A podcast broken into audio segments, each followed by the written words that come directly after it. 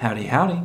Hi, I'm Dr. Zahiri. And I'm Dr. Woosley, and we are Two Moody Moody Doctors.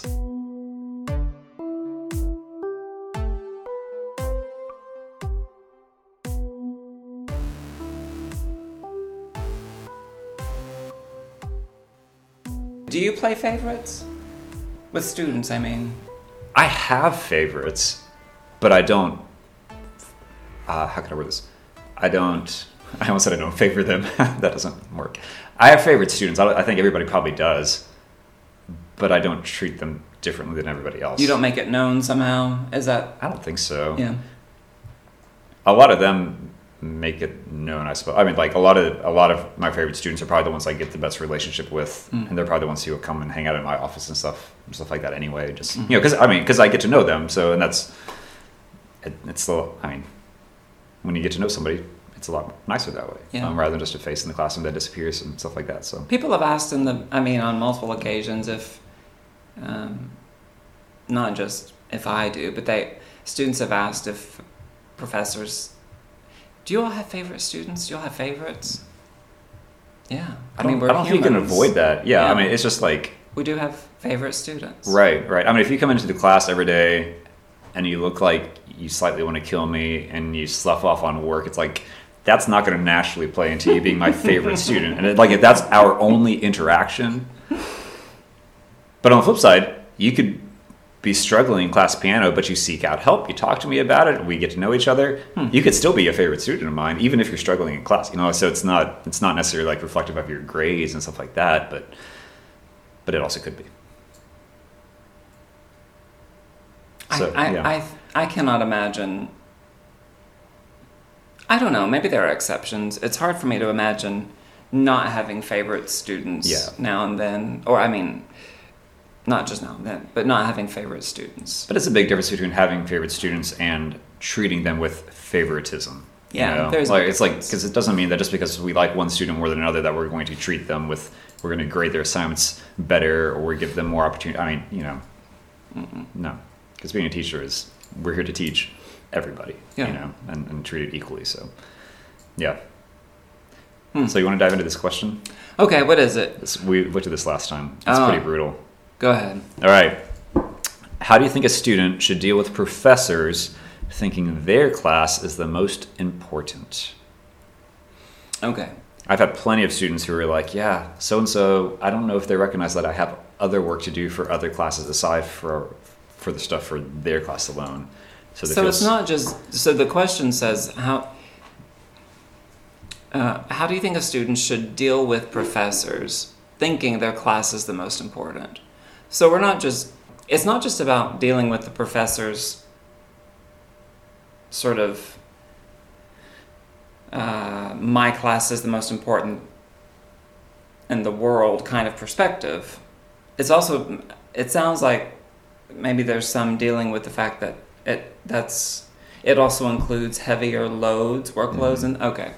Yeah, I think it's a workload thing a lot of times. Mm. Um, um, and, and I think some some of them have told me before that they they'll have a professor tell them, uh, literally tell them, well, this is going to be more important for you long term, so you need to work on like it's okay if you don't do that as much. You need to work on this more, Oh. kind of thing. Um, which I, I don't think that's quite as common as just the students saying it feels like my professor is not even aware that I have other things to do. They're giving me so much and then wondering why I can't get it all done. Mm. That's the big thing. They're like, I gave, you know, what do you mean you couldn't read 12 chapters this week in a really dense textbook? You know, when they have like two hours of non class time a day. So I uh, may I just jump in? Sure. Okay, so if we're dealing with just let's take just the professor by the professor's relationship or not relationship the professor's position let's take it by itself mm-hmm. and assume for a minute that there's not a workload issue. Maybe it's just irritating that the faculty person thinks that their class or whatever it is is the most important thing. I would say just let them. Yeah. just if that's if they think their class is the most important okay just humor them let them think that I mean, what could you say to, no, but we're not going to change their mind, no. You know? and okay if they if that's what they think roll tide um, now if it if it's an issue of they may not think that their class is the most important just because they're assigning so much work. Yeah, that's right? fair. Those two things do not have to be connected. Mm-hmm. So let's, if, if we just answer that by itself, I, I have two things come to mind right away. One is uh, schedule an appointment uh, Yeah. or just email your faculty person. I, I think most of us would be open to hearing from a student who, who writes or comes by and takes the initiative to reach out and say, look, I'm, I am working really hard. I've always been a very hardworking student. Um, I'm finding it very difficult to keep up in the class. I'm wondering if are you hearing this kind of feedback from other students? Right. If not, I wonder uh, do you have some suggestions for how I might work differently, be more efficient, or um, if you have heard this from other students, would would you consider um, revising your expectations? Could we talk about that? Is there room to discuss that?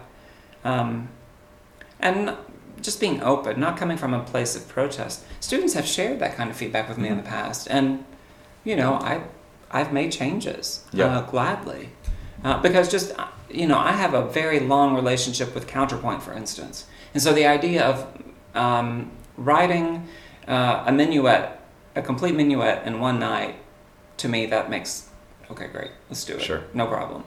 Um, that's not reasonable for um, a first semester. I mean, a, a counterpoint one person to write a minuet stylistically, and uh, we're talking about 18th century style. Right. Uh, and so I sometimes forget our relationship with the subject matter is not the same.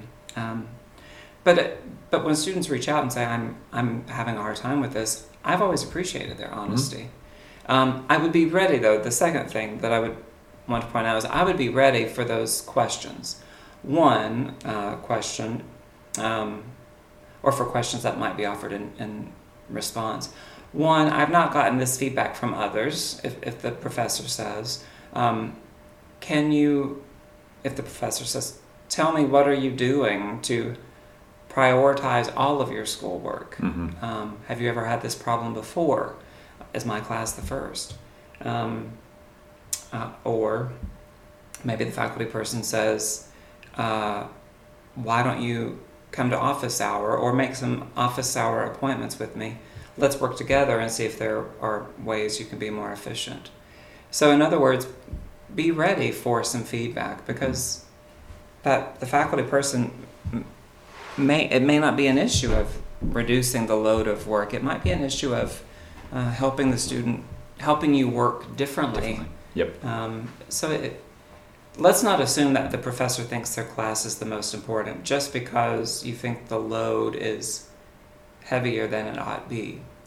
It might be true. Right. The professor may think that their class is the most important class, Yep. And they overload them. Mhm. On the other hand, as I, I, I will say, I, I'm not suggesting that counterpoint is the most important course, but I will say that as a teacher, I, I do think that everything, composition, theory, performance, I, I understand counterpoint to be so beneficial in all that we do. Um, it's not uncommon for me to get really nervous about I'll think something like, oh, I, I really don't want this class to finish without them at least being exposed to this, experiencing this, Right. hearing about this. They, I want them to read this. And so we, you know, I'm coming from that. I've got their interest, what I think is their best interest in mind. I want them to have this information. Mhm. It's not that I think my class is most important. I think it's an important class. I don't think it's the most important. I don't. I don't know how we would negotiate I- that anyway. I don't think you can. Yeah. Um, No, you're just recognizing that these things are going to be useful to them beyond just for that class. right. Uh-huh. Yeah. And I just I don't want you to. I don't want you personally. I don't want you to go on uh, without having as much information as possible. Right. Um, so I think. For maybe even before you reach out to your faculty person, ask some of your peers. Mhm. Are you all struggling with this? And if if you hear people say no, I'm I'm really not, um, then talk to them. Ask them, okay, What are you doing? yeah, Yeah. I'm struggling. Um, help me out.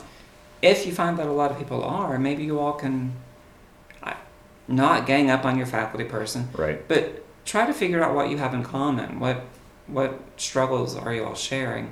And then one or two of you go and talk with the Yeah. faculty person. and then be very open to what they say too. Um, I, I invite students all the time um, to that. It basically it's kind of that same thing. It's like, hey, if it looks like you're not getting everything that you need to get done for any any class or all classes, um, it's like let's set up a time to take a look at your schedule, everything you have to do, everything you basically do with your life, and see if we can do some of it differently.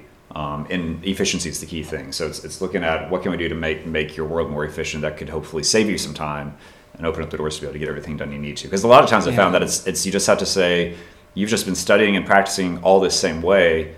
You just need to do the same thing, but just from the other angle or a different way. You just need a different approach, which then ends up saving you time. You know, like we, I mean, recently in class piano, we were talking about a, a unique thing we could do with sight reading because they need a sight read for my class and practice that. But we tied it into something they would be doing for their private lessons as well, Mm. which basically is, you know, combining two activities they need to do, but we made them at the same time. So Mhm. therefore save you maybe 20 minutes. It's only 20 minutes, but it's 20 minutes, you know? So, um, yeah, be open to, for those ideas and then just always think, how can I do this more efficiently, more efficiently? And just be prepared that sometimes more efficiently means less time on your phone, Mm. stuff like that, right? Now, that's not me saying you need to like take away time for you because that's equally important. And sometimes that's the exact thing you need to be more efficient is you need to give yourself a break. You need to take a walk, you need to go on a run or something like that and just take a breather, refresh your brain essentially, and then you work faster. You know, you might just say, I just need to find I'm most fresh at this time of the day, so that's where I'm going to do my hardest tasks, like theory or practicing, whatever. Um, not theory at two in the morning, because we all know how well that works out. Well, for some people, they do okay with that. Generally, if I did theory homework at like midnight, I'd wake up the next day and be like, "What was I thinking?" I mean, so it's just because I'm not, I, my brain's not very like aware. I'm just, you know, I, I'm most fresh first thing in the morning, you know. Um, so, but you just find out what works for you. But yeah, so that's tough though. I in class I do try to recognize like when I say list off things I want them to work on. I do try to like prioritize it. I'm like, look, and I'll just it's like I don't give them less to do, but I do say, look, I know you've got other things going on in your world.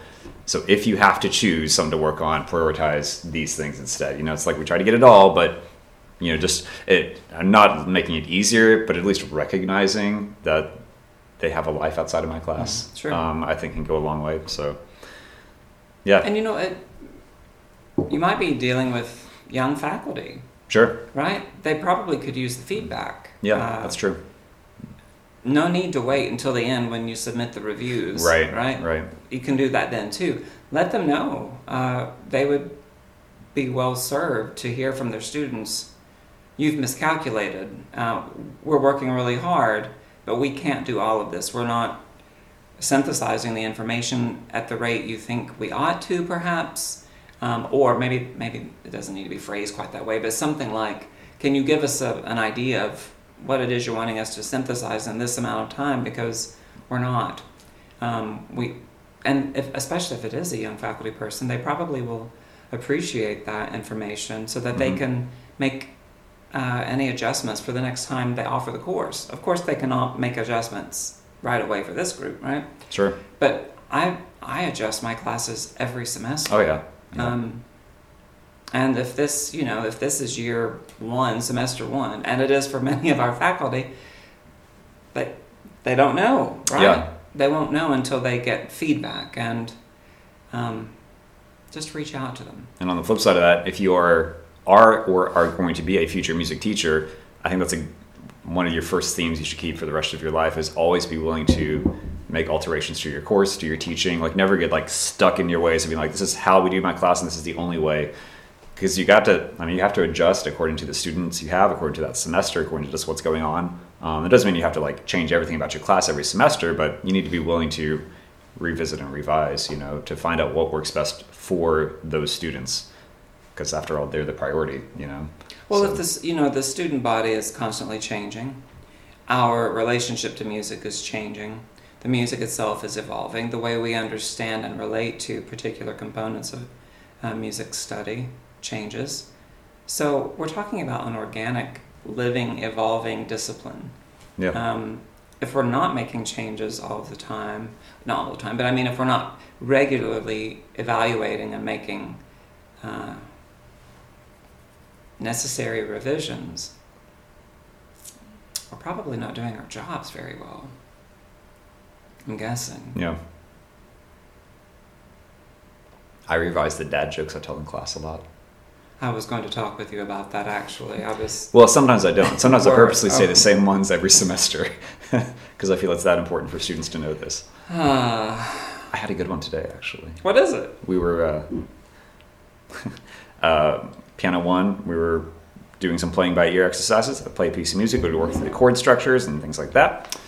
Um, and then I paused and I said, "I used to play piano by ear. Now I just use my hands."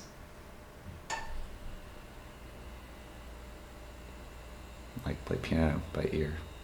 Now I just use my hands. Have you no shame? For dad jokes, no, not at all. After I said that, like there was there's absolutely no reaction. Like it was a solid five seconds of silence, and it was a glorious five seconds of silence until one guy was Mm. like, "I don't get it," which I loved that moment too. Because then the joke had to be. ex- get it. Uh, I think he was just distracted when I was telling it. Maybe we need to reach out. Um, I'm kidding. If you're that student, uh, I got it. I just wish I didn't. That's fair. Um, oh, it's Skip, our favorite graduate student. That's right.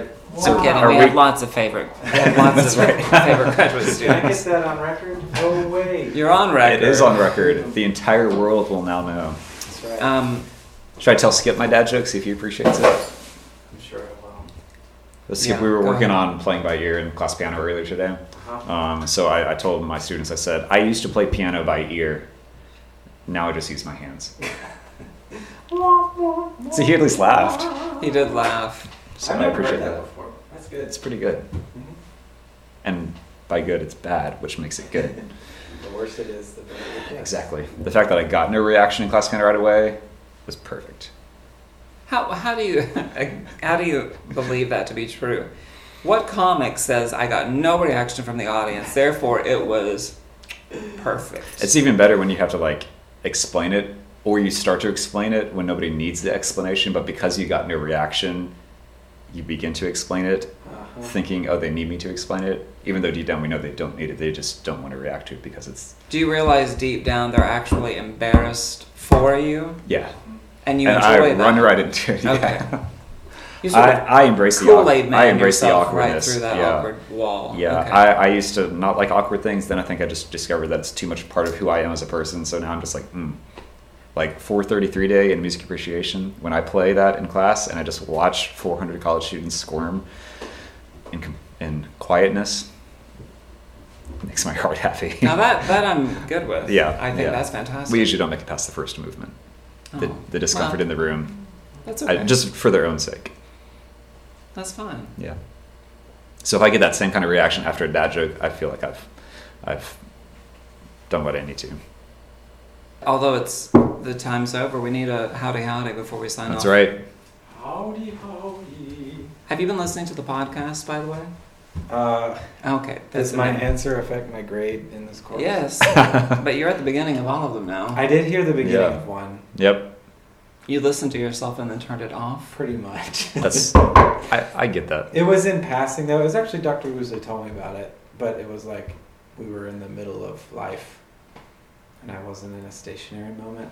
If I was sitting down and started and then stopped and did nothing, then that's Okay, that's fine. That's Yeah, fair. that's fair.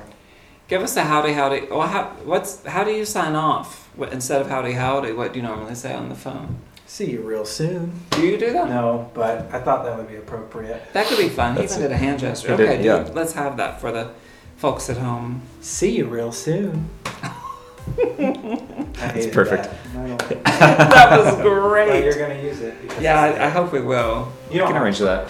Okay, let's do it. All right. Well, cheers. cool. See you all next time. Until next time.